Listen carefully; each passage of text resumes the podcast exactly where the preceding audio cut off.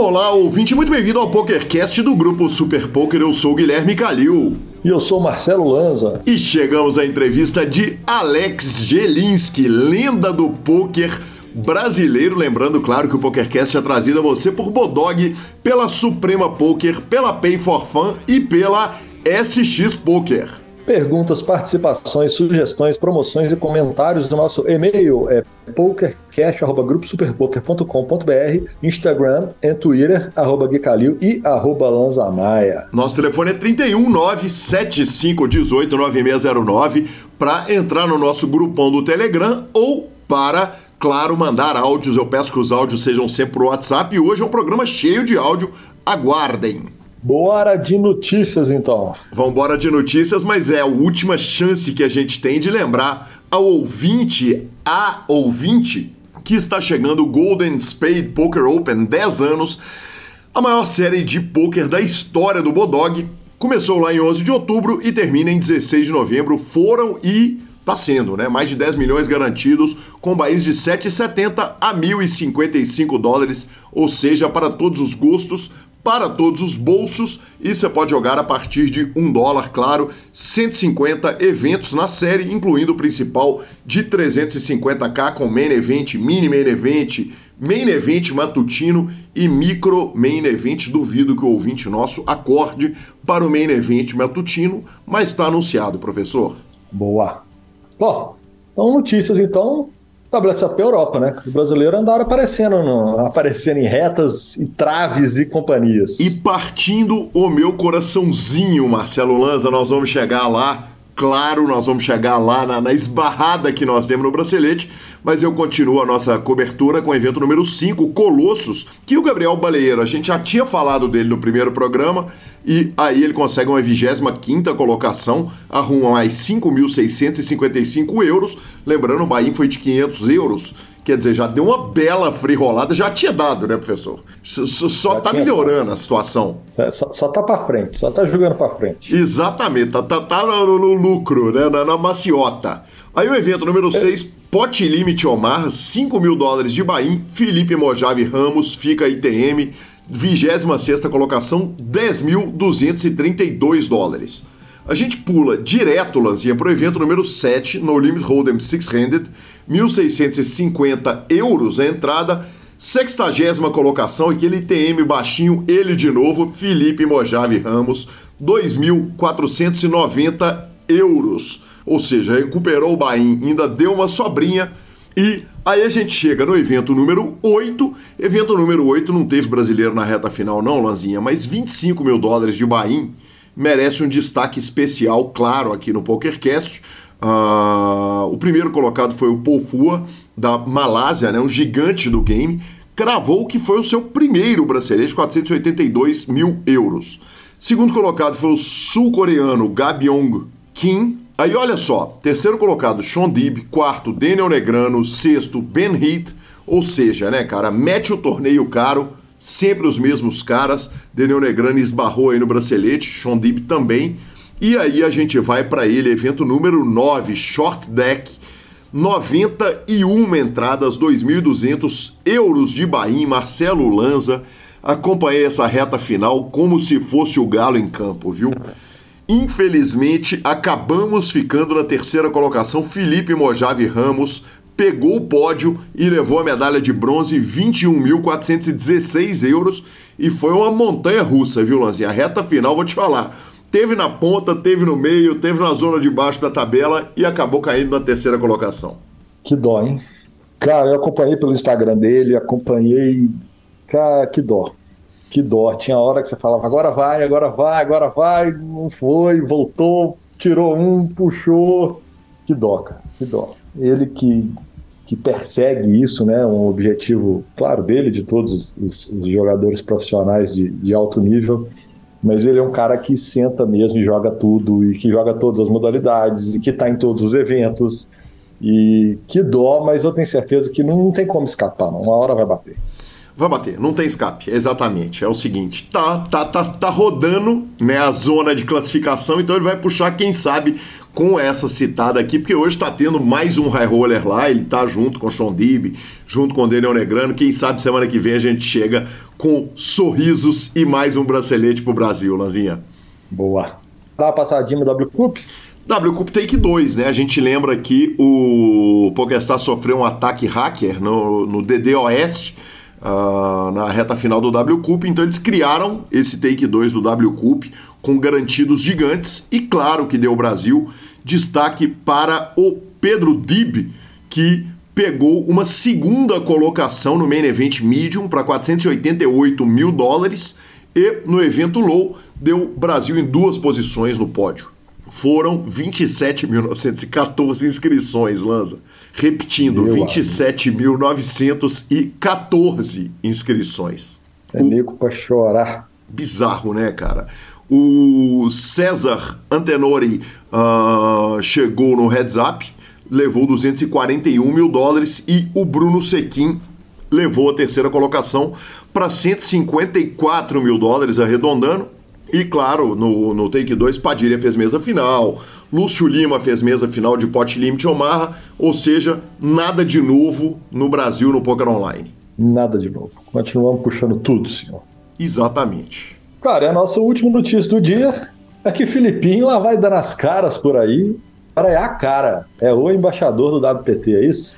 Exatamente, Marcelo Lanza, exatamente. Aí eu tenho discussões importantes, cara. O WPT pega, anuncia o Phil Ive, né? Eles estão prestes a serem hosts do torneio de final de ano que eles vão fazer lá em Las Vegas, um torneio gigante e tal.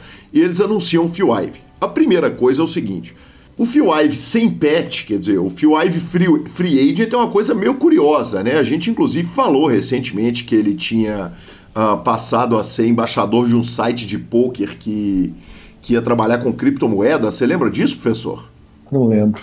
Cara, eu gente, lembro do site. É, a gente tem uma notícia aqui que o Phil Ive estava sendo embaixador do site, e o site é o seguinte: quando a gente anuncia a criação de um site, seis meses depois a gente não ouviu falar dele. Não deu certo. É sinal que o do, de, deu com os burros na água, né? O rolê. E aí, uh, o WPT vai e contrata o Phil Ive e o que, que a gente pensa? Pelo menos nós dois, se não ouvinte, eu e você pensamos o seguinte: óbvio, né, velho? Phil Ive é um nome óbvio para qualquer patrocinador, é um dos gigantes do poker, dos maiores jogadores de poker de todos os tempos. Uh, quem ouve o PokerCast sabe que está ouvindo dois caras que são completamente apaixonados, alucinados com esse homem maravilhoso. Exatamente. Deixa, quem ouve já sabe, já... deixar bem claro isso, nem precisa. Nem precisa, professor. Não custa falar, porque pode ter alguém chegando hoje, né? Embarcando nesse trem aqui hoje, mas. Né? Mas quem é das antigas sabe. Agora, a minha pergunta é o seguinte: considerando Phil Ive, o gênio que é do jogo, mas o cavalo selvagem que ele é, professor. Cavalo selvagem, gostei. Né? Gostei da analogia. Eu fico pensando quanto o WPT Bicho vai solto. conseguir botar Phil Ive sentadinho para gravar propaganda, para fazer negócio, para pregar o pet, coisa simples como pregar o pet no peito eu acho que vai ter que contratar uma pessoa 24 horas por dia para deixar do lado dele para que ele seja cumpra as funções de embaixador do WPT dele, viu, professor? Cara, Ferro educa também, viu? Ferro educa. Imagino, sim, pensando por alto, por tudo isso que você falou, que também deve ter sido uma, uma bela de uma paçoca de dinheiro magistral para ele, porque ele mesmo é meio vamos falar assim, é, ele é meio avesso a, a, esse tipo de coisa, assim, claramente, né? E, mas às vezes bem conversadinho, né? Pagando bem direitinho ali e fala, ó, se não fizer, ah, então tá. Então tá. tipo, então tá. E agora também que ele tá liberado para jogar em tudo quanto é lugar, e eu acho é isso que você falou. É uma escolha mega óbvia. Assim. Você ter o Phil Hive, o monstro sagrado do game, com o pet da, da sua marca, é algo assim. É algo que eu gostaria de ter o prazer. Exatamente. Aliás, que se diga, não é qualquer marca, né? O WPT, pelo amor de Deus. E a gente encerra a sessão de notícias lembrando que a Pay for Fun é a sua carteira digital com cartão pré-pago, aquela carteira que deposita e saca em todos os sites e dessa vez não tem áudio do Garridão, não, professor Marcelo Lanza. Quem me mandou um áudio, é, aliás, o primeiro áudio dele nesse programa, porque lá no final tem outro. Quem me mandou um áudio falando que baixou pelo link foi o querido Matheus Viana, do Rio de Janeiro. E fique com o áudio do querido Matheus. Aí, devidamente cadastrado na Perforfan, valeu? Pô, obrigado aí mesmo, Calil. Obrigado aí por ter tirado a dúvida. Obrigado pela indicação também. Achei um serviço do caralho, muito maneiro e muito útil. Valeu? Daqui a pouco já tô começando a jogar o, o joguinho. e aí já tô conseguindo já fazer transferência e tal. Porra, obrigado mesmo. Agradeço aí. Aí sim, que homem! Esse é Matheus Viana ajudando a resolver o problema de depósito e saque da vida dele e, ao mesmo tempo, ajudando o PokerCast. Muito obrigado. Obrigado, Matheus. Obrigado pelo elogio. Semana que vem voltamos com áudio do querido Rodrigo Garrido e vamos para a entrevista de Alex Jelinski. E chegamos à entrevista do nosso episódio fantástico. Alex Jelinski, que satisfação, que homem, muito bem-vindo ao PokerCast do Grupo Super Poker. Pô, cara, satisfação é minha. Escutei vários mitos sagrados falarem aqui nesse podcast e poder estar aqui agora trazendo alguma informação, falando algo é muito satisfatório para mim. Maravilhoso, não vai ser alguma informação, é informação pra caramba, uma carreira muito longa, uma carreira muito fantástica. Como disse Marcos Sketch, são 15 anos grindando, vivendo do game, teve time, joga caro e é muita história, é claro. Eu já vou começar Agradecendo aqui quem me ajudou com a pauta, claro, meu querido Marcos Sketch, Dan Almeida, Mestre Felipe, Pevigar, Zinhão, enfim, essa turma toda que já colaborou com a pauta, daí você já imagina o que, que te espera, né, Gelis? Que não... Cara, que bacana ouvir esses nomes aí, que é até curioso para ver o que você pode ter falado. Exatamente, tenha medo, inclusive. Alex, começa com a pergunta clássica do PokerCast. Quem que era o Alex antes do poker? Ah, boa, cara. Acho que legal. Começa assim. Na real, acho que vou começar. Vou dar uma abreviada, né? Em 2004. Em 2000 vim morar em Curitiba. Inclusive, não precisa abreviar, viu? Nós temos um tempo infinito aqui. vamos que vamos, o tempo é nosso.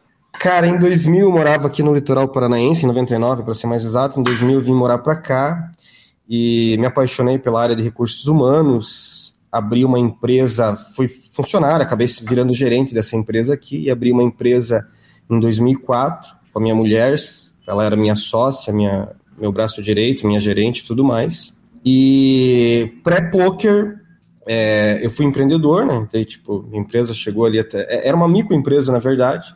De quê? Essa empresa ela tá aberta até hoje, ela não é mais minha há um bom tempo já. E, e uma empresa lá de quê, 2000, Alex? Lá por 2008, 2009 que eu fui conhecer o mundo do poker. Então até isso eu era empresário, né? Respondendo mais assertivamente. Assim. Perfeito. Era uma empresa de quê? Era de recursos humanos, só que a gente trabalhava um pouco é, da forma inversa ao cotidiano. Enquanto normalmente as empresas de RH elas procuram é, funcionários para as organizações, a gente procurava as organizações para os funcionários. Então, como se fosse um headhunter ao contrário, entendeu? A gente se especializou em quais eram as, melhor as melhores formas de procurar emprego, como elaborar um bom currículo, como desenvolver o networking. Ou seja, a gente era tipo um personal trainer do daquela pessoa que queria uma transição de carreira. É mais focado para executivos e para e para gestores, né? E, Sim. enfim, daí a gente procurar. Ah, muitos profissionais, por exemplo, queriam trocar de país ou de estado. Então, tipo, é difícil você estar tá morando em BH e querer vir trabalhar em Curitiba ou vice-versa. Daí a gente ia lá, mapeava o mercado, conhecia as oportunidades, divulgava o perfil do profissional, aproximava ele. Às vezes tinha que ser feito isso em sigilo, que nem sempre você está fazendo a tua transição de carreira e pode ficar aberto, ainda mais se você é um auto executivo, né? Então é algo bem bacana, cara. Tipo, eu gostava muito disso, inclusive. Que legal. Qual a sua idade hoje? 40. 40. O, com 40 anos, quer dizer, a gente está falando em 2004, são quase duas décadas. É ousado um menino né, de 20 anos de idade, de 22 anos de idade, tá uh, fazendo esse trampo. Devia ser um desafio e tanto, né? Cara, foi, tipo, era bem mais destemido, inclusive, nessa época, né? Eu lembro que quando eu decidi fazer isso, eu tinha um grupo de amigos ali da empresa que eu trabalhava, que eu era gerente. Nós éramos, na verdade, em três gerentes. Se eu fosse levar em conta, não digo pessimismo, mas a visão ressabiada das pessoas na época, eu não teria feito. Uhum. Né? Mas, tipo, fui lá e eu lembro que eu levei mais ou menos uns dois, três meses para desenvolver a ideia. E daí já coloquei o dinheiro, já fui abrindo a empresa, meio que sem medo. Não sei se eu faria esse tipo de coisa hoje em dia ou se eu entusiasmaria alguém para fazer. Mas na época foi muito bacana. Acho que foi uma mega experiência, porque já comecei a gerar minha própria fonte de renda ali, vi que, que dava para empreender, dava para fazer e acabou sendo muito bom. Alex, outra coisa que me chama a atenção é o seguinte: fazer isso em Curitiba é mais difícil do que fazer isso em qualquer outro lugar do Brasil, porque você falou em pessoas ressabiadas. Talvez o curitibano tenha uma característica natural ali dele que seja a, a mais desconfiada, a, talvez a menos. É, é, é, difícil falar isso de uma forma, né, no, no, no mundo politicamente correto, mas assim. Não, sim, cara. O curitibano tipo... ele, é, ele é meio. Né, ele, ele, é pouco sociável em comparação com outras partes. Mas, cara, não precisa, não precisa ficar ressabiado de falar isso. Na verdade, o curitibano ele tem orgulho disso. Ele é. Uhum. Curitiba foi considerada cidade modelo lá atrás. Né? Hoje em dia nós não temos mais essa, digamos, essa característica, né? Foi se perdendo ao longo do tempo. Mas se você pensar em grandes inovações, Curitiba sempre foi aonde se testava, né? Desde os pontos de ônibus em tubo, lixo que não é lixo, ou seja, eram várias inovações que colocavam primeiro em Curitiba para ver como que o, que o povo aceitava aqui, nossos, nossos moradores, e se aqui passasse, aqui em qualquer cidade tinha chance de, de ir bem. De então, na verdade, a gente até tem certo orgulho disso, do poker. É um povo bem mais tight, digamos assim. Sim, perfeito. Perfeito, que demais. E como que o poker entra na sua vida? Cara, é... tem até me fez lembrar que tem uma parada engraçada nisso. Eu lembro que primeiro que eu acho que eu não cheguei a citar para você, eu era ex-enxadrista, né? Então a minha grande paixão, fora a minha empresa, meus negócios e tal, era nas minhas horas vagas jogar xadrez. Tipo, mergulhei no mundo de xadrez um bom tempo ali, mas era um belo capivara. Não sei se você conhece esse termo no, no mundo enxadrístico. Não conheço. É tipo, é tipo um dom que no, no... Talvez eu te, esteja me subestimando demais, mas se você pensar até os caras que a gente sabe que eram ex-enxadristas no meio do poker, eu vou estar tá abaixo ali daquela linha. O próprio tem o Vini Marques, que era mestre, o, o Crema era um, era, é, é um bom jogador de xadrez, o Will era um bom jogador de xadrez, então é, eu sempre fui no capivara ali. Quem, quem jogava sabe do que eu estou falando. Mas você me perguntou sobre como o poker entra, daí eu lembro que teve uma vez que eu fui pedir para colocar uma TV a cabo em casa. É, e o cara chegou aqui, eu conversando com ele, o um instalador, falei, cara, e tem é, tem canais que passa tudo quanto é tipo de esporte. Daí o cara falou, cara, tem, tem, tem SPN aí que passa um monte de coisa. É, daí eu perguntei para ele, cara, passa xadrez? Daí ele falou, não, cara, eu já ouvi falar que passa poker. Daí eu pensei comigo, cara, o que, que tem a ver poker com xadrez, né? Então, na verdade, eu tinha até um certo preconceito, porque eu ficava pensando, pô, xadrez, o, né, o, o jogo dos reis, coisa e tal, por que, que, não, que não exploram o xadrez como. e o poker ali começando a bombar? E já nessa semana, quando rola isso, eu lembro que eu fui aqui no CXC, que era o clube de xadrez de Curitiba, jogar. E, cara, não dava para jogar xadrez ali, porque os caras estavam pegando as pedras do tabuleiro para virar ficha e estavam jogando poker no clube. Cara, e eu meio revoltado, pensando, cara, o que, que, é isso? Cara, jogando esse baralho, esse jogo, né? Esse, esse jogo de, de, cartas aqui, eu querendo jogar xadrez. Enfim, daí calhou do meu sogro, fui na casa dele, ele também jogando poker, ele me ensinou as regras, minha sogra jogava. Em cinco minutos eu aprendi a jogar o poker fechado e o resto é história, né, cara? Eu lembro que, é, obviamente, tinha aquele, como que eu posso dizer, aquele receio de de perder minhas fazendas jogando poker, a, a, a parte boa é que eu não tinha fazenda para perder, e todo aquele, aquele medo. E daí comecei a investigar, comecei ali com o poker fechado e não queria colocar dinheiro algum, em local algum para jogar, eu queria só entender como era. Eu lembro que tinha um jogo de, de, de dinheiro fictício, Mega Jogos, era, acho que era o nome de alguma coisa assim. E fiquei ali entendendo como era. E ali naquele chat daquele jogo eu conheci um cara que era português, na verdade, me apresentou umas outras pessoas e eles compartilhavam senhas de free roll. E foi aí, inclusive, que eu fiz a minha primeira amizade no meio do poker. Não sei se você conhece, mas era o Vitor Garcia, o antigo tiozão do posto lá do. Tiozão do, do posto, campeão do BSOP de Curitiba, inclusive. Exato, não, você conhece, sabe o que eu tô falando, né? Ele meio Sim. que hoje em dia não tá muito no mundo do poker, mas é um cara que eu lembro sempre que, que eu começo a relembrar esse começo lá e tudo mais. E, enfim, daí eu entro nesse grupo, cara. vou desenvolvendo aqui a, a, história, tá? Daí eu entrei nesse Por grupo. Favor. E a parte bacana é que daí começou a rolar muita senha, muito free roll. É, só que tinha um empecilho, né? Tinha que esses free rolls rolavam no meio da tarde. E como a gente falou ali anteriormente, eu tinha uma empresa e era SIC, né? Então, como a empresa era minha, coisa e tal, e a minha empresa já estava um tanto quanto segura nessa época, eu comecei a sair por volta de umas duas, três horas do, da minha empresa, vim para casa para aproveitar todas essa senha, essas senhas de free roll, que iam até umas 5, 6 horas da tarde. E aí que eu acho que é uma parada, eu tive esse privilégio, cara, de ter uma empresa e poder abdicar do meu horário da tarde, minha esposa me ajudar e fazer eu conseguir desenvolver tudo isso. E eu montei minha banca aí. Você entendeu? Tipo, mas era muito frio. Então eu lembro que o dia que eu conseguia gerar menos dólares assim, com tipo com é, com ROI de 100%, porque eu, né, de, de chance zero de eu, de eu perder grana, o dia que eu gerava menos assim eram uns 50 dólares, 40 dólares. E isso começou a me atrair, porque 40 dólares hoje não são os 40 dólares de 15 anos atrás. E na real eu podia, eu, eu não precisava usar um dólar dessa grana.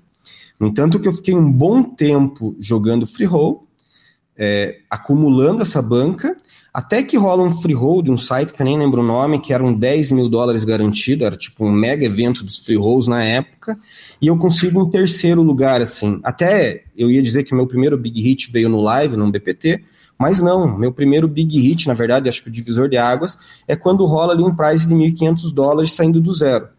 E a hora que eu vejo, eu tenho 3 mil dólares de banca, tipo, saindo exatamente do zero, sem depósito algum.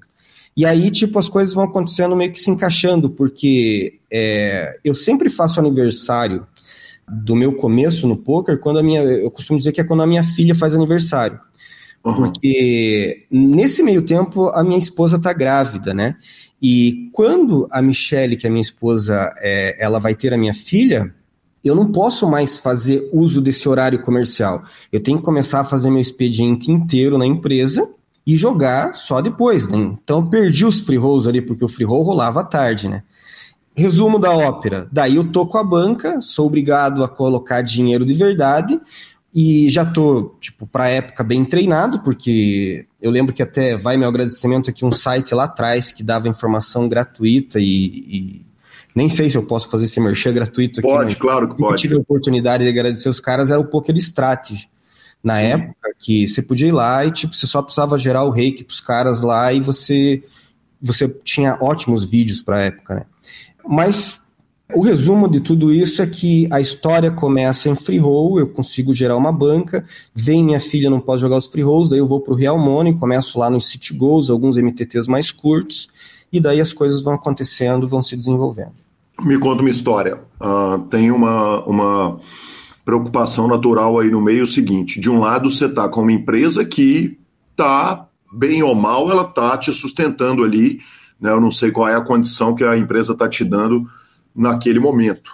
Por outro lado, você tem uma esposa grávida, e por outro, tenho, eu vou sentar para jogar pôquer uh, num mundo que era muito diferente do mundo de hoje. Né? Porque a, a sua filha é de 2009 Sim. e Uh, você está começando a tratar poker a sério e o poker era tratado a sério por você, era tratado a sério pelo Ale Gomes, era tratado a sério por meia dúzia de caras em Curitiba, pelo Geraldo Campelo que já estava aí carregando pedra, mas uhum. só, né? Fora do poker era, era um, um, mega tabu. E uma coisa é o filho virar, virar e falar que vai ser jogador de pôquer. Outra coisa é um cara que está com a esposa grávida ou que está com a filha recém-nascida uh, começando a se encantar pelo poker e levar o, o jogo como profissão a sério. Uh, sim. Cara, todo começo é legal, coisa e tal, e, e tem várias histórias assim. É, eu me sinto, como eu falei ali, tipo, eu me sinto um pouco privilegiado por ter a uhum. empresa e ela está estabilizada na época, por ter a minha esposa que acreditou sempre nas, em tudo que eu falei. Tipo, ela não sabe que eu sou um cara incoerente, queria, que, que iria entrar em umas viagens sobre coisas que não, não fazem sentido. É, agora, sobre fora tudo isso que me ajudou muito, tipo, por isso que eu me sinto privilegiado, já quando eu começo a me apaixonar por ele, pelo jogo, e eu vinha de xadrez, que é um jogo diferente, é um jogo exato, né? Tipo, você, não, você vai jogar mil partidas com Kasparov, você não vai ganhar nenhuma delas. Sim. que ele deixa você ganhar. E no poker era diferente. Então, isso gerava a minha dúvida. Né? Tipo, acho que as primeiras pesquisas que eu faço lá é se era um jogo de azar ou se era um jogo que a matemática prevalecer, que tipo, se eu treinasse ia adiantar. Já, tipo, já colocando um adendo que eu em matemática é, sou um Zé Ruela, sou bem fraco.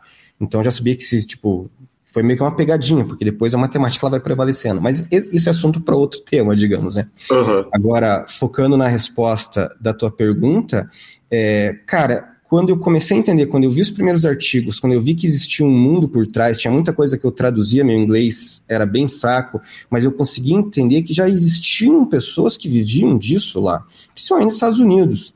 Então, eu já comecei a ter uma certeza, falar, cara, tipo, não estava tendo uma visão de futuro, nada disso, mas falei, cara, isso daqui dá para fazer uma grana. E aí vem algumas coisas meio naturais. Quando eu começo a fazer grana em dólar, ainda que o dólar na época era 3 para 1, era um momento que a gente estava meio legal até no país, ainda que, o, que, que a proporção não fosse tão alta, tipo, era fácil gerar uma, tipo, gerar uma renda mais rápida com uma moeda mais valorizada, digamos assim, tá? É, e aí tem, tipo, por exemplo, tem alguns momentos que eu lembro que são bem legais, que eu lembro a primeira vez que eu estou em casa, e a gente aqui em casa assim, sempre costuma ir lá fazer uma compra do mês inteiro para não ter que ficar voltando indo no mercado, que eu acho que é um saco. Né? E eu lembro que a Michelle foi sair para fazer e eu falei, cara, não, tá, pega esse cartão aqui. E dei para ela o cartão do Nedeller, que ali uhum. já estava na minha banca. Então foi tipo um sentimento assim, sabe? Eu falei, cara, pela primeira vez eu tô mexendo na minha banca e agora ele já tá, porque eu já tinha essa, já sabia que eu ia precisar em algum momento não ter nem amanhã na minha empresa, não ter nem, não ia vir tipo uma hora, eu ia começar, já tava com isso na minha cabeça de, de full time, né? E acho que tem a ver também um pouco com aquilo que eu falei lá, lá quando eu abri minha empresa com 18 anos. Eu sempre fui meio que avesso ao risco, assim, avesso não, tipo, não, não era tão avesso a perda assim, assim entendeu? Então, uhum. era tive essa característica meio de empreender lá, acho que ela fez sentido também quando eu fui jogar poker. Perfeito, quer dizer, o, o menino peitudo, que é, que é até uma coisa curiosa, porque é o seguinte, é peitudo para as coisas, mas a, a, carreira começa nos free rolls trocando planilha, porque o Dan Almeida me conta o seguinte, cara, a caça de free roll do... O, o, o Alex era o melhor cara de free roll, tinha tudo cara, planilhado, sim. todos os free roll, todos organizados, então é o seguinte, eu não posso botar o meu dinheiro no negócio e ao mesmo tempo Quer dizer, tem, tem uma. Como é que chama? Um, uma contradição nisso, né? Porque você não quer colocar o dinheiro real no início e depois abraça a parada com é, é, integralmente. Exatamente. Que, cara, eu nem lembrava que o Almeida era já dessa época de free rolls, né? E lá Olha, atrás. O, o Dan Almeida vale dizer o seguinte: a primeira pessoa que me ajudou no poker, palavras dele sobre você, eu só tô aqui por causa dele. Que bom. É, o Almeida é um cara que eu trago no coração há um bom tempo, já que a gente sempre trocou ideia desde lá do início. E, cara, era isso mesmo. Tipo, como começou a ser um fluxo muito grande, eu tinha que me organizar, eu tinha que começar a foldar alguns free rolls, inclusive. Chegou essa época, comecei a ver, tipo, lembro que começava à tarde, tinha uns 20, 30 free rolls ali para jogar. Para quem não sabe, tipo, cada free roll é um torneio, né? É, e aí foi, foi mais tranquilo, digamos assim.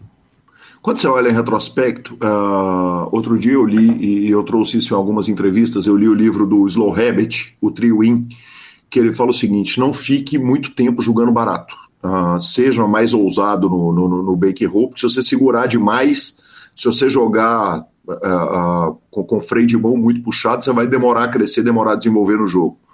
Quando uhum. você olha em retrospecto, você acha que esse tempo que você passou em free roll é um tempo que você só, só deve gratidão a ele? Ou você acha que se você tivesse começado a jogar Real Money um pouco antes, quer dizer, tivesse ousado antes, talvez podia ter, ter gerado um desenvolvimento maior na carreira naquele ponto? Ah, bela pergunta. Eu acho assim, quanto ao free roll, só ficam agradecimentos. Porque acho que o tempo que eu, eu fiquei um tempo bem correto no free roll, né? Tipo, a minha filha, ela fez com que eu não errasse em ficar muito tempo. Uhum. Porque eu realmente lá na época eu tinha, sabe quando a gente tem assim, tipo uma quase que uma crença eu já estava meio ligado que eu teria que jogar dinheiro de verdade, mas eu ficava nessa, falava, cara, isso daqui é o melhor, melhor dos mundos, eu posso, daqui a pouco isso aqui pode ficar muito grande, eu virar o rei do free roll, sei lá. Mas acabou durando o tempo que eu acho que tinha que durar mesmo. Ela acabou fazendo com que eu me obrigasse a, a ir pro, pro dinheiro real. Agora, é, respondendo de uma forma mais completa quanto à minha carreira como um todo, eu sempre fui muito nítido com a minha banca. E aí, hoje em dia, eu não sei te dizer se eu agradeço por isso, por não ter quebrado em algum momento e ter saído do game, alguma coisa. Acho que isso não aconteceria, se for pensar. Mas eu também penso que talvez se eu tivesse sido mais ousado em alguns momentos, eu estou dizendo mais para frente, né? Me desprendendo um pouco da época do free roll, já ali para depois de, de, de, uns 3, 4 anos já de game, eu continuei sempre nos meus limites ali, esperando que a minha banca explodisse para eu aumentar o que poderia ter acontecido naturalmente ou não. Mas como eu joguei por conta por um período muito extenso, eu vim só jogar pratinhas há uns 5 anos atrás ou menos, então tá, fica isso também na minha cabeça. Às vezes, será que não teria sido melhor eu ter sido mais luz quanto à banca? Às vezes é uma faca de dois gumes, né? Acho que talvez eu ter chegado até aqui é porque eu fui tight, ou se eu não tivesse sido tão tight quanto a banca, eu, não ter, eu, eu poderia ter chegado muito mais longe também. Agora, é, eu costumo sempre pensar que, tipo, cara, eu sou muito grato por tudo que aconteceu. Tenho uma vida confortável, é, não fiquei milionário, rico, como muitos amigos ficaram. É, acho que as coisas aconteceram de acordo com a proporção da minha dedicação. Eu sou um cara muito dedicado, mas eu tenho minhas deficiências também. Tipo, tenho dificuldade para assimilar teoria, muitas coisas. Tenho que, eu sinto que às vezes eu tenho que estudar muito mais que um cara é, médio para eu pegar alguma coisa. Mas eu vou lá e estudo aquilo muito mais até eu pegar, assim, entendeu? Às vezes eu uhum. vejo que outros, outras pessoas, hoje em dia que eu compartilho mais, é, vejo as pessoas conhecendo mais teoria junto comigo, que eu estou em time, eu noto que às vezes as pessoas pegam muito mais rápido que eu. Mas eu vou lá depois da aula, re, tipo, revejo tudo que foi falado, até que eu pegue como eu vejo que é a forma natural. Alex, tem uma, uma, uma, coisa que da velha guarda toda do poker era comum o seguinte: tinha a diferença da turma do livro para a turma da malandragem natural do jogo. Lá no começo do poker, quer dizer, porque teve uma mudança, né? Teve uma, uma. A teoria ela foi evoluindo a ponto dela ficar muito complicada hoje. Aquela teoria inicial lá do, do, do, do poker, na hora que você lia, você conseguia compreender com uma certa facilidade o que estava sendo entendido.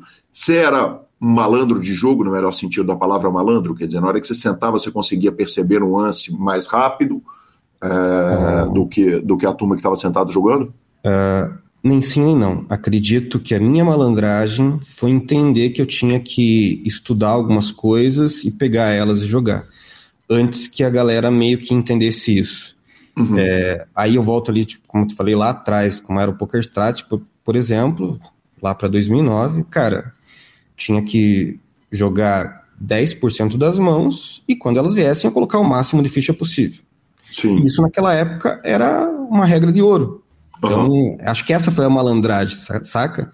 Daí, tipo, rolou, rolou isso e, tipo, funcionou até uma certa época. Até uma boa época, inclusive, eu acho que o grande divisor de águas é quando os solvers começam a aparecer e o jogo começa a ficar mais complexo e tudo mais. Mas eu não diria que eu sou um. fui um. um tipo, eu acho que eu tenho meu talento, consigo, conseguia tipo ter ali rompantes de talento, digamos assim, mas nada como os mitos daquela época, né, que conseguiam desfilar no meio da mesa, digamos assim, não não posso dizer que era assim o meu caso. O Alexandre Gomes foi o maior jogador que você viu jogar do poker ao vivo? Pô, boa pergunta, cara. É...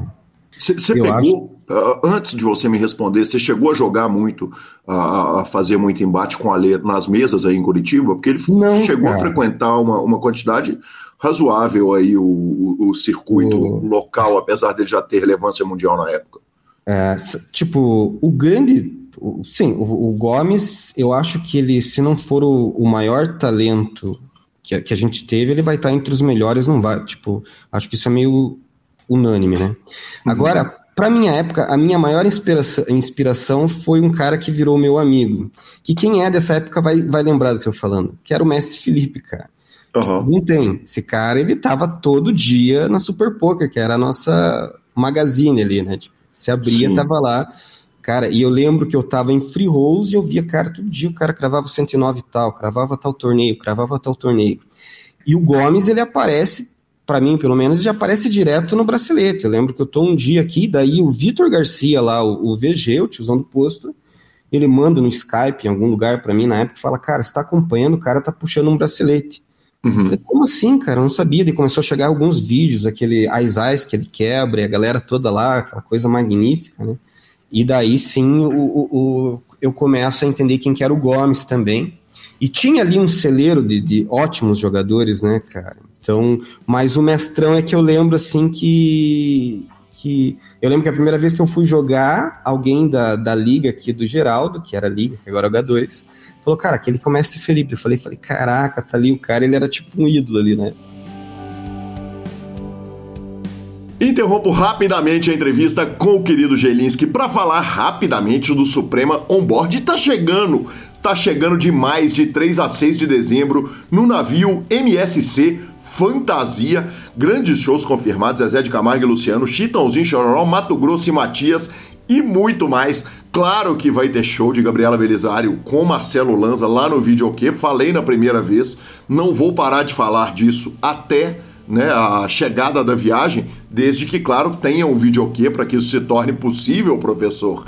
E tem lançamento de produtos, torneios especiais no cassino, premiação Melhores do Ano e muito mais. Então faça companhia ao casal mais maravilhoso do poker brasileiro em onboard.supremapoker.com.br pagando em até 10 vezes e fique de olho que tem altos satélites. Boa.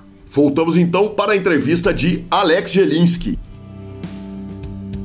nós vamos chegar e nós vamos falar dos desafios de FIFA com o mestre Felipe. Mas aí, antes eu vou voltar. Aí, me, aí foi todo o dinheiro do frigorífico. maravilhoso, maravilhoso. Nós vamos chegar lá, mas me conta um pouquinho antes, uh, porque aí tem uma marra que a gente precisa fazer na história que é o seguinte: você saiu do frigol, começou a jogar com dinheiro real. Como que funciona essa, esse início no começo real e o crescimento para ir subindo de stakes, quer dizer, até a, a, a, até crescer no jogo, até virar um, um jogador que tinha uma situação confortável para jogar com dinheiro próprio. Tá, bacana. É, acho que aí eu vou começar de quando eu jogo dinheiro real até o BPT, que acho que é o período que as coisas mudam para mim. Perfeito. É, eu, come, eu começo muito focado nos city goals ali do PokerStars, mas, mas onde a minha banca ela começa alavancar rápido é na full tilt, na época tinha um City Goal lá que era de 3 dólares e 30, acho que até 9 dólares, se não me engano, com 90 players. E hoje em dia eu já entendo que até por aquele City Goal ele ser um número menor de jogadores, porque tinha um, eu gostava muito do City de 180 players do, do Stars. Ali eu comecei a gerar uma banca muito rápida, eu foquei ali, eu ficava em seis telas ali, e cara, era, era impressionante, né? Que nem eu lembro que o próprio o, o, Daniel Almeida, que a gente citou anteriormente, agora na pandemia, ele falou que o field pandêmico ali lembrava 2009, mas a gente nunca teria uma realidade de 2009, eu concordo plenamente. Uhum. Daí voltando, tipo, eu sentava e a minha banca foi muito natural. Eu comecei a fazer dinheiro e eu lembro que na Poker Strategy lá, eu peguei uma regra que eu tinha que ter 500 buy-ins, falando em, em MTT, para que eu começasse a subir nível. Então aquilo uhum. seria um tanto quanto vagaroso, moroso ali, né? E daí eu vou jogando, vou jogando, vou jogando. Aí a gente já está chegando, se eu não me falha a memória, em 2010 ou 2011. E eu não teria ainda banca, só que ia rolar, é, já tinha BSOP, ia rolar o BPT em Santa Catarina, o, o extinto BPT, que, né, que era a primeira série live que aparecia no Brasil, patrocinada pelo Stars. Posso e, cara, só fazer uma interrupção? Uh, ah, para explicar para quem está chegando agora no poker, o BPT era uma série, o Brasil do tamanho de um continente, tinha o EPT, o European Poker Tour, Boa, tinha o LAPT, que era o Latin American Poker Tour, os Estados Unidos tinha série própria, o Austrália, Nova Zelândia tinha série própria e o, e o PokerStars trouxe para o Brasil o BPT, que era o Brazilian Poker Tour, que era um torneio paralelo ao BSOP, que à época era patrocinado pelo Full Tilt e era a tentativa do PokerStars de entrar no Brasil. É, o, o PokerStars acaba cravando o pé quando ele se associa ao, ao BSOP, mas só fazendo essa ilustração para quem está chegando agora no poker e não, não é, tem como exatamente. entender a dimensão disso, né, Alex? Sim, sim, sim. E, cara, daí, tipo, você vê que essa parada de gestão de banca, daí tinha um satélite lá para o BPT que ele era 215 dólares. Tipo, multiplicado 215 por mil bains ali, 500 bains, que era a minha administração, não poderia jogar. Daí eu entrei no satélite do satélite, que rolava o satélite do satélite. E puxo a vaga na, de primeira já para o satélite 215, já entro com o torneio rolando. Acho que deram oito vagas, alguma coisa assim. Puxo o pacote. Você vê que, tipo, uma coisa meio, pra época, meio mágica, né, cara? Eu tô jogando ali, tipo, dólares, saio do free roll, já tô jogando torneios baratos, daí eu jogo um satélite para um satélite, puxo um pacote no hotel e tudo mais, e chego lá e daí rola que eu faço um segundo lugar. E ali dá uma grana, tipo, de aproximadamente uns 80 mil reais, que para 15 anos, hoje em dia é muita grana, mas para 15 anos atrás era muita grana vezes ao quadrado. Sim. E, cara, aí que, mais uma vez, eu falo que eu tinha o privilégio de estar, tá, tipo, ali, ter uma, uma grana, poder. Nem sempre você pode, tem que pegar a tua grana para pagar a conta, jogar e, e entre outras obrigações. Mas onde que eu quero chegar? Quando eu vou receber já esse prize lá, eu já, como era uma empresa junto com o PS, descontei que tinha que descontar lá, e falei, cara, tem como colocar isso daí dentro do site? Eles, tem, não tem problema, acho que até gostaram da ideia, né? Uhum.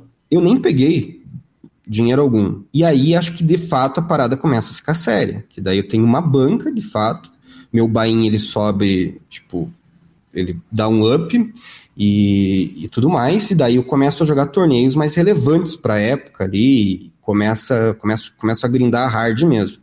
Com isso tudo, claro, muda a qualidade dos meus oponentes, eu começo a sentir também, mas ainda é, prevaleceu ali, acho que eu estava já com um jogo tão afiado, uma confiança tão boa, estava treinado, porque eu sempre tive essa, em algum momento, assim como essa regra do bankroll, eu também peguei uma regra de 70-30 para mim, que até hoje eu trago que é jogar 70% do tempo e estudar ao menos 30%. E dependendo de como tiver a minha fase, a minha carreira, eu inverto ela. Eu estudo 70% e jogo 30%. Acho que é uma, digamos que é uma receita do bolo ali que em algum momento eu falei, cara, isso daqui eu tenho que seguir até o final, que se você começar só a jogar não vai dar certo, se você só estudar também não vai dar.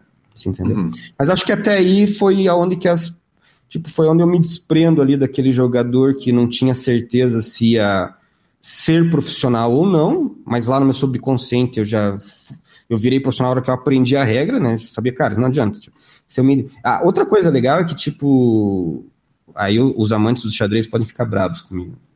Uma coisa que, que bateu muito forte também é que, cara, eu li muitos livros de xadrez. Não muitos uhum. assim, tipo, vamos pensar que tem uma biblioteca, né? Mas eu li alguns livros, eu não sou um leitor voraz, e, cara, não ganhei um real jogando. Eu dei aula de xadrez lá na, na cidade do litoral que eu morava ainda, mas eram coisas, tipo, trocadas.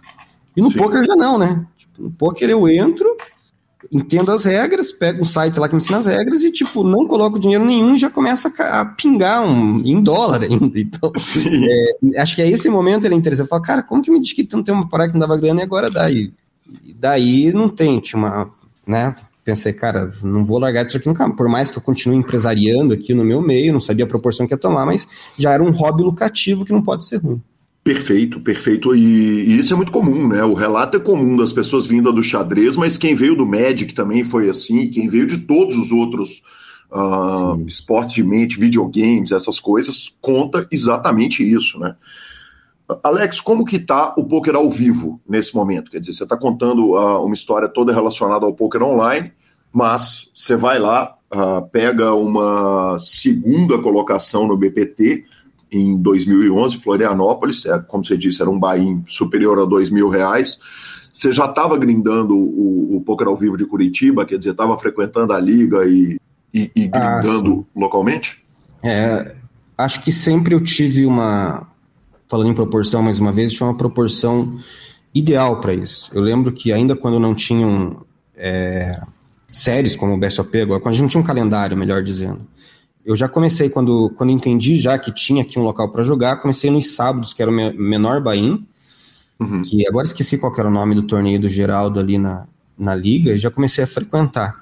Então, eu já tinha uma relação já com... Comecei a chegar nos torneios ao vivo, eu nunca tive essa muitos jogadores eu vejo que eles falam que eles sentem uma grande diferença do, do live pro, pro online, né? E eu sei que há diferença, né? Tipo, é diferente se chegar. É, e até algumas coisas eu, eu, demorei para sacar, assim. Mas, tipo, em termos estratégicos, eu, inclusive nesses debates, eu sempre defendi, cara, que o que você faz com teu stack online é muito similar ao que você tem que fazer lá. Tipo, que eu vou fazer com Ice Ray, dependendo do stack que eu tiver online, eu não vou mudar, mudar muito para fazer no live. Eu não via, nunca vi muito sentido nisso, né? Tipo, você super valorizar a parada, alguma coisa assim. Então, acho que a relação ela foi natural e eu fui também não forçando muito live, entendendo que não é muito, você não precisa ser um, um mestre econômico para entender que é tipo é menos oneroso e é mais prático você fazer dinheiro atrás de um computador, né? Sim. Mas o Poker Live é o Poker Live, né, cara? Hoje em dia eu até, é, como o, toda a minha rede de relacionamentos, relacionamentos ficou meio vinculada ao poker, eu saio para jogar live mais até para socializar. Nos uhum. dias de hoje estou até meio preguiçoso para sair de casa, teria que sair mais, mas é, sempre dou uma forçadinha para sair, jogar algum torneio, alguma coisa assim. É, é, é, que é um caso curioso, né? Porque você vai pouco jogar, mas quando vai, arruma o dinheiro, né? É, Fenomenal, já, né? Que é, já fui, já fui mais assertivo, digamos assim. Hoje em dia já não é tanto, mas teve uma época que, que, que até o pessoal perguntava, cara, porque você não joga mais live, você chega no live com uma facilidade e tudo mais. É, sei lá, tipo, se, se eu fosse falar para você. Talvez uma das coisas é que eu nunca criei para mim, esses fantasmas assim de você jogar de frente live ou online. Talvez tenha sido algum um dos fatores, né? Tipo, chego lá e faço o que eu faço online e pronto. Sei lá. Uhum. Perfeito. E como funciona? Maravilhosamente bem, né? Alex, uh, uma curiosidade. Ninguém nunca falou disso no PokerCast, talvez porque os caras que disputavam com você lá em 2013, eu acho que o ano disso é, é 2013, tem a disputa do ranking Super Poker, uh, que você disputava com o mestre Felipe, com o Caio Pimenta. Eu lembro bem quem eram os jogadores uh, desse ranking. Conta pra gente tudo, porque nem eu estava no Super Poker. Eu já estava na mídia de poker, mas eu não estava no Super Poker na época. Conta pra gente como é que era, porque eu lembro bem que tinha um ranking ao vivo e que, inclusive, era muito controverso. Que às vezes tinha acusação de gente que enfiava resultado lá de de torneio que não aconteceu, que era difícil. Agora, havia um ranking live e outro online no, em 2013? Cara, bem lembrado. Eu lembro, acho que existia sim, você tinha que clicar e daí existia o, o ranking live também. Agora, não sei uhum. se é uhum. porque o meu interesse era no, no ranking online, mas acho que ele era bem mais popular, né? Tipo, a disputa ela, ela era bem mais acentuada ali no, no online mesmo. E, tipo, esses nomes que você citou, eles até foi um pouco antes. Eu lembro que o. Então, eu começo a ver esse ranking com a história lá do, do, do, mestre Felipe, né? Que ele começa a chegar, coisa e tal, era o cara aqui de Curitiba, que, que me inspirava, coisa e tal. E daí realmente o Pimenta acho que conquista o ranking, que daí era os dois meio que rivalizavam, é, tipo, disputavam ali as cabeças. E daí o quem veio matando e conquistou esse ranking uma série de vezes, acho que umas três ou quatro vezes, foi o, o Peçanho. Uhum. Então, o Peçanho que destruía, porque o Peçanho, tipo, era um cara muito foda em termos de volume, assim, né? O cara jogava muito, assim, gerava muito resultado e tudo mais. E eu lembro que em 2012 eu acho, tipo, foi que eu comecei a pensar em disputar. E em 2013 eu pensei, cara, esse ano eu vou tentar levar esse ranking. E comecei do foi do começo do ano até o final. Eu lembro que teve uma época ali do ano que eu larguei, fiquei bem na frente, ficou bem confortável, e a hora que eu vi o Peçanha já tinha encostado e acho que em certo momento ele passou. Mas aí ali no final do ano eu consegui recuperar a ponta e levei. E daí, depois desse ano, acho que os caras. É, eu ganhei, eles falaram, não, agora não vai ter mais ranking, daí parou o ranking. E acho que, na verdade, cara, se for pensar, é algo que poderia ser, tipo, seria interessante até nos dias de hoje se mudasse a forma, que eu lembro que ele levava muito em conta ITMs, assim. Então, uhum. de acordo com o volume do cara, ele, ele ia, iria ter mais pontos. Então, lembro que uh, você jogar muito gerava muitos pontos, assim, né? E se o coeficiente fosse meio próximo, tipo do Pocket Fives lá, que acho que é o ranking mais utilizado hoje para todo mundo ver alguma coisa, é, daria até para implantar, mas sei lá, né? Ele acabou, acabaram é, descontinuando ali na época. Mas foi realmente foi um momento que eu fiquei mais visível, assim, em, em âmbito nacional, né? Todo mundo começou a, a me conhecer mais e foi também bem bacana. Você cravou aquele ano, 2013? 2013, sim. Perfeito. Uh, hoje, pensar num ranking desse ia ser bem complicado, né? Porque na época você não tinha distorção do Super High Roller, você não tinha o torneio de 10K no domingo, ali na GG Poker, esses, esses eventos que eram que, que, que, que, certamente eles acabam distorcendo muito o ranking ou não, Alex? Eu tô Cara, eu tô viajando. Né? Não tinha pensado nisso. Uhum. E bem, eu ia falar que até um dos pontos que eu acho que o tamanho do field de profissionais hoje chutaria que deve ser 10x a mais que na época. E na verdade isso, assim como ele pode ser um algo para dificultar ter um ranking, ele também facilitaria, né? Que é mais gente interessada ali. Mas a não ser que também fizessem algo dividido por, por levels, né? Por faixa de bain, médio, alto e baixo. E não sei também qual, qual que seria a, como que eu posso dizer, se iria atrair mesmo um público hoje em dia, né? Mas uhum. talvez, sei lá. Hoje em dia o pessoal vai muito ali pelo Pocket Fives mesmo e, e acho que é o, o único ranking que, que eu acho que tem. É o que ficou, né? Na verdade, tem o Random Mob para torneios ao vivo. Ah, né? sim, tem o Random Mob, sim. Mas, mas para torneio online, hoje o, o Pocket Fives, como o Pocket Fives ele tem o ranking que você corta ele por país, ele ficou muito fácil. Inclusive, você tem um, um Pocket Fives fechado, né? Você ia me contando que você, em algum momento você pediu para fechar e não conseguiu mais abrir. Ah, sim, cara. Acho que. Eu não lembro qual foi o ano, eu peguei e resolvi sair do, do, do Pocket Fives. Uhum. E daí, por algum motivo, eu queria pegar resultados. Ele está preso a um e-mail meu, que era da minha empresa, e eu não tenho mais o domínio. Daí acho que eu tenho que mandar lá, dar um jeito de recuperar, comprovar que o nick é meu, mas nunca fiz esse trampo de ir lá e para liberar tudo. Hoje em dia, jogando caro, provavelmente, se abrisse o seu Pocket Five, você ia estar na, na, na parte de cima da tabela, por assim dizer. Cara, difícil te responder, porque é, tem muito cara jogando caro, muito cara chegando. Acho que hoje em dia, para você. É, como que eu posso dizer? Para você aparecer na ponta de um ranking desse, tem que ter um volume muito alto, que é uma coisa que eu não tenho. É, eu volumo, hoje em dia, eu jogo bem menos, bem menos, tipo, bem menos dias por semana, e acho que quando você se propõe a pensar em ranking, por, por, por, isso que eu acho que até que muitos jogadores, às vezes, eles estão no ranking, e às vezes eles saem, daí quando eles querem disputar, eles abrem o ranking novamente lá, né, os nicks. E eu acho que é porque quando você se propõe, você quer entrar nessa competição, que eu acho totalmente saudável, acho que ajuda teu próprio desafio, teu desafio próprio e tudo mais, é, tem que gerar um volume muito insano ali, você entendeu? Então, sendo, respondendo mais objetivamente a pergunta, é, talvez, acho que eu não estaria, sendo sincero, assim, acho que eu não estaria ali na, na, na parte de cima do ranking, não, cara. E, tipo, nem tenho receio quanto a se isso faz parte da qualidade do jogador ou não. Acho que é mais, claro, o cara tem que ser bom, mas o cara tem que ter realmente um tá constante ali no grind, tá aplicando um volume muito alto e jogando os torneios mais caros também, entendeu? Perfeito, perfeito. Uh, uma última pergunta a respeito do ranking Super Poker. Tinha prêmio no ranking? Não, cara, não tinha prêmio algum. Era mais ali mesmo na. Era a glória. Era a glória mesmo do ranking, a disputa. Que demais, que bacana. E aí você continua jogando por conta, e aí tem algumas histórias, e não tem jeito da gente não entrar nas histórias, porque elas são boas demais. Eu começo com o André Almeida falando o seguinte: Gui, eu sou ruim, ele já tinha falado isso na entrevista dele de, do, do, no PokerCast.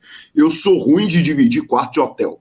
Eu não gosto de dividir com qualquer pessoa, e o Alex é o cara com quem eu divido o quarto desde sempre, porque eu tenho uma questão com organização, com a porrada de coisa, com alimentação, enfim, aquelas coisas todas do Dan.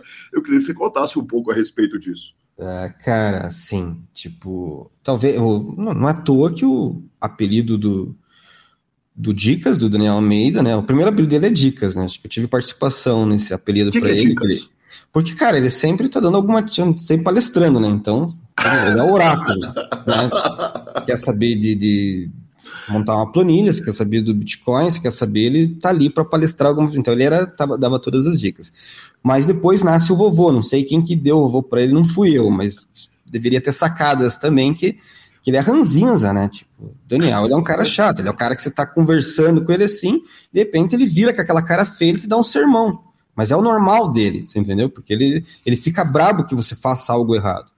E, tipo, isso a gente traz também para esse convívio ali de, de viagem, coisa e tal. É tipo um oposto do mestrão, por exemplo. Dividir já quarto com o mestre e dividir com o Almeida, né? O mestrão é, cara, é uma metamorfose ambulante, assim, né? Já o Dicas, ele é todo regrado, tem horário, tem que acordar, tem que tá certo. E, tipo, cara, eu lembro que a gente, em algumas viagens, por exemplo, em Vegas lá, que rola aquela vibe da galera ir, querer ir no cassino, ver uma roleta, alguma coisa. E, tipo, às vezes até, até eu, tipo, eu não sou muito de game, coisa e tal, mas me pega de eu ficar ali na beirada do Crepes, vendo os caras jogarem, acho que legal.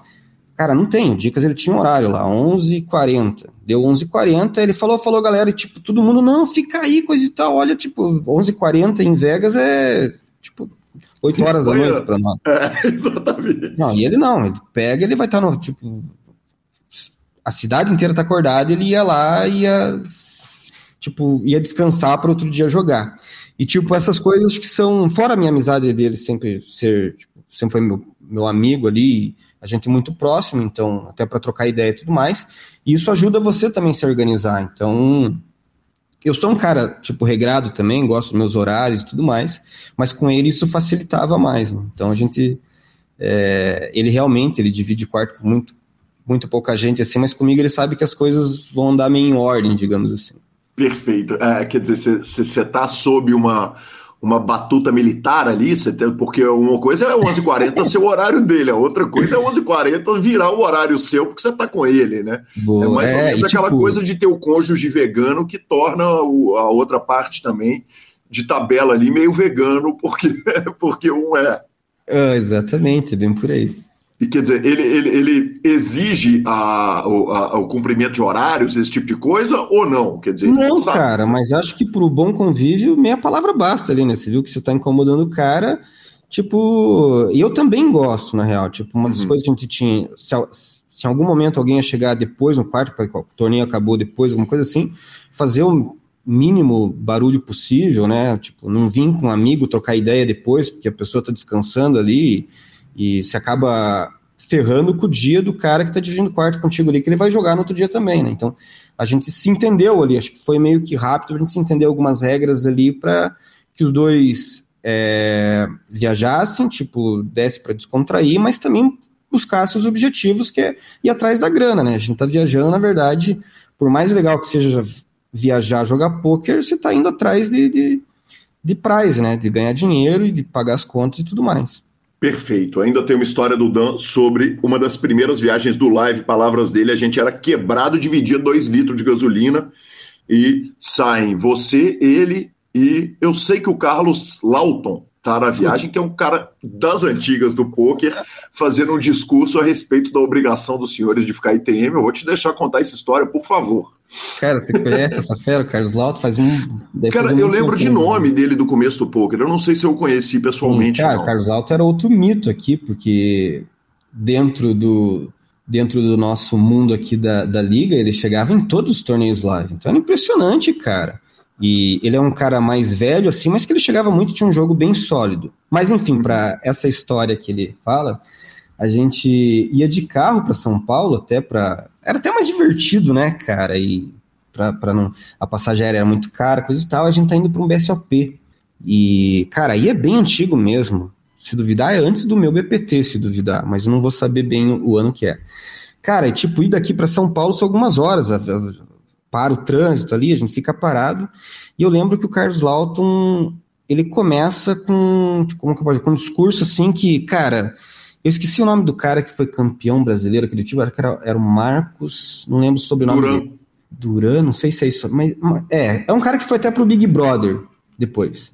Ah, não, tá, tá, tá, não. Eu lembro. Acho que, que foi o único é. enxadrista que foi pro Big Brother esse cara. Mas isso é bem lá antes. Daí ele, ele, ele, conversou com esse cara que tinha sido campeão brasileiro e ele estava convicto que não tem como. Se você chegar lá e aplicar uma regra tight, sólida, que a estrutura do BSAP de fato era, mas era muito boa, não tem como você não chegar a ITM.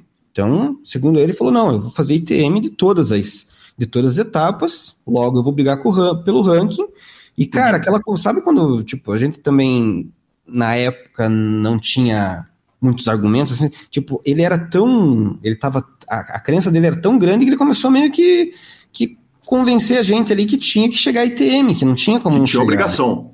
É, daí até lembro que a gente chegou lá, quando a gente, tá, a gente chega, tá começando a falar, cara, você viu, o Carlos Altoni tá realmente é empenhado nessa de que não tem como não chegar ITM. Cara, daí a gente está lá, senta e tem uma fila para registro. Eu com o Almeida a gente dá uma enrolada e a gente. Deixa eu te pedir tempo. uma licença, Alex, te, uhum. te, só te interromper um minuto. Primeira coisa, o jogador é o Marco Marcon. Uh, o, o, jogador em questão que foi campeão brasileiro, mas o, a, a, interrupção foi para falar uma coisa que é importante ser dita na história, que o BSOP era freeze out. Sim. Né? Ah, Quer sim, dizer, não tinha reentrado agora. Que... Exatamente. Isso, e isso é é já, a pesquisa foi rápida, era o Marcos Marcon mesmo. Exatamente. Exatamente. Que também é um cara que, né, ele foi o primeiro campeão, acho que brasileiro, alguma coisa assim. Uhum. É, voltando, daí, cara, a gente pega o, o registro ali, tá sentando para jogar, a hora que a gente vê tá o Lauton desfilando no salão, arrastando corrente, que é o dizer de hoje em dia. maravilhosa essa expressão, ele aliás. Tá andando, daí o Almeida lá do meio ergue o braço, falou, Lauton, o que aconteceu? Daí ele chega, cara todo cabisbaixo, fala, cara, flopei lá uma trinca contra trinca. não teve como foldar, não sei o que eu falo agora se eu volto para Curitiba ou não. Cara, daí não teve, né? Isso virou uma história que a gente trouxe para Curitiba, todo mundo sabia e, e, Salve o Lauton, que era um cara, é um cara super gente boa, mas essa a gente não pode perdoar, que foi muito engraçada mesmo.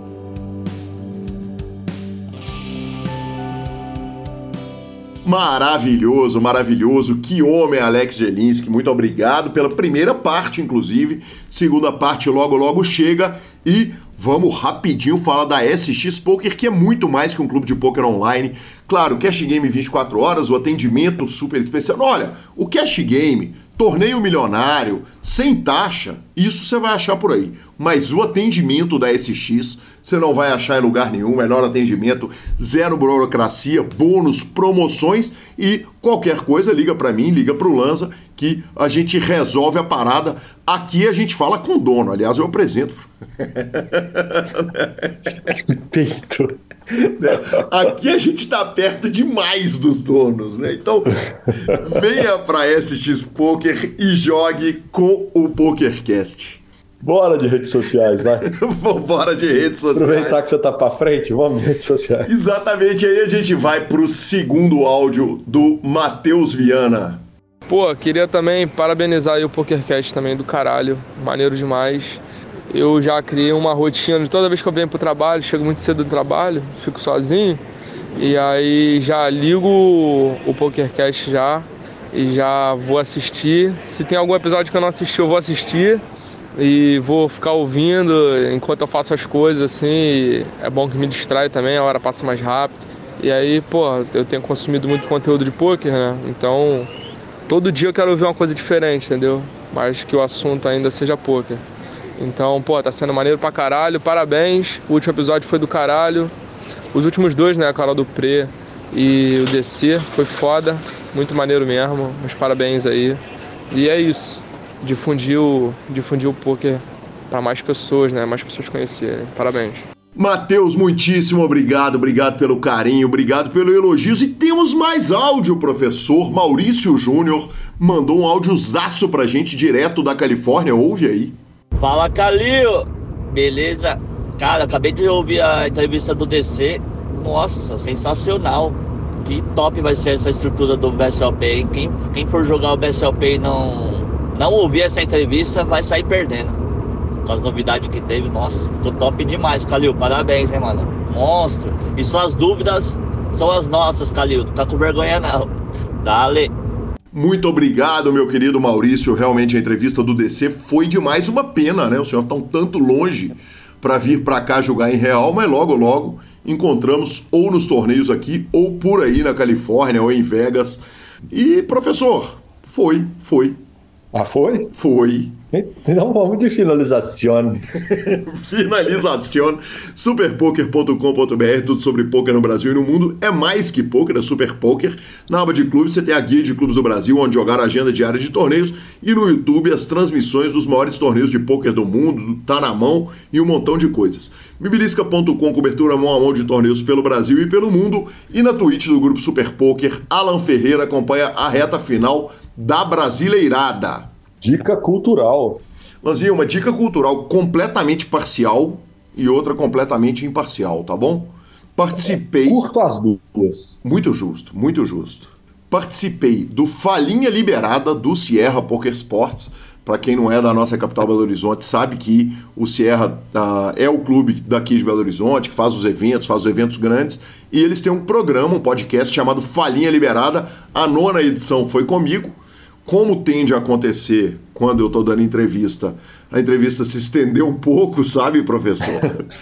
Fala pouco, né? Falo pouco, então acabou ficando uma entrevista de 4 horas e 58 minutos. Meu amigo! sim, sim, sim. 4 horas e 58 minutos de papo, né? Quer dizer, dá para você sair de Belo Horizonte, estacionar no Rio, ouvindo eu conversando com o Renato e com o Igor, então fiquem à vontade, fiquem à vontade. Uh, cara, foi demais. Foi, eu adorei, né? Adorei, claro, fazer parte. Muito obrigado pelo convite, Sierra. E assisti uma série, Lanzinha. Eu que quase não assisto séries, né? Agora tô numa fase meio seriúda. E, e assisti cenas de um casamento da HBO Plus. É adaptado do, do Ingmar Bergman, de 1973, né? O diretor sueco. E na verdade não é a cena de um casamento, é a cena de um divórcio. São cenas de um divórcio. Faz parte de um casamento eventual. Eventualmente acontece, exatamente. Cara, cinco episódios de uma hora, essa série é espetacular. Eu achei muito boa. Para quem espera ação, grandes acontecimentos, não, não, não, é isso que rola. Grande parte do, do, do tempo são DRs acontecendo, né? mas eu achei realmente muito boa, excepcional, um investimento fantástico do meu tempo. Coisa boa. Fico feliz que o senhor curta alguma série eventual. Fico feliz. Maravilhoso. Inclusive, hoje em dia está tendo muito esse modelo de série de cinco episódios, seis episódios, que acho que ela, ela ajusta muito a quem não tinha paciência de ver séries longas, normalmente com uma temporada só ou, duas ali, o que ajusta bastante. Eles estão pegando um público interessante com isso. Maravilha, inclusive, inclusive eu, né? Cara, essa semana saiu, tô doido para ir ver Wakanda Forever. A Wakanda finalmente está, no, está nos cinemas e eu realmente estou querendo ver. Tem uma homenagem ao Chad Broadman, que faleceu, né? Desde, desde, que ele fez o nosso querido Pantera Negra pela última vez. E eu tô sem série porque eu resolvi jogar um pouquinho de videogame esses dias. E aí eu cheguei na minha biblioteca da, da PlayStation Plus e estava lá, baixado. Porque quem tem PlayStation Plus, todo mês tem jogos gratuitos, você vai salvando na biblioteca. Eu tinha recebido essa dica e fui baixar para ver e felizmente estava no free roll, né, o jogo. O jogo chama Days Gone, é um jogo da época apocalíptica, então assim, estamos tra tratando de jogos de zumbis, o que é sempre divertido. E tô adorando jogos que chama estilo mapa aberto. Para quem gosta de The Last of Us, o maior de todos, é, Days Gone vale a pena e, e bora para cima. Maravilhoso. Como diz Marcelo Lanza Maia, Instagram e Twitter, arroba Gui Calil e arroba Lanza Maia. Lembrando, o PokerCast é trazido a você pela SX Poker, pela Pay for Fun, pela Suprema Poker e pelo Bodog. Estamos no Spotify, Deezer, YouTube, Amazon Music e Podcast Players. Nos indique, nos dê 5 estrelas, inclusive e principalmente no Spotify. A edição é do fantástico Rodolfo Vidal. Um grande abraço a todos e até a próxima semana. Valeu!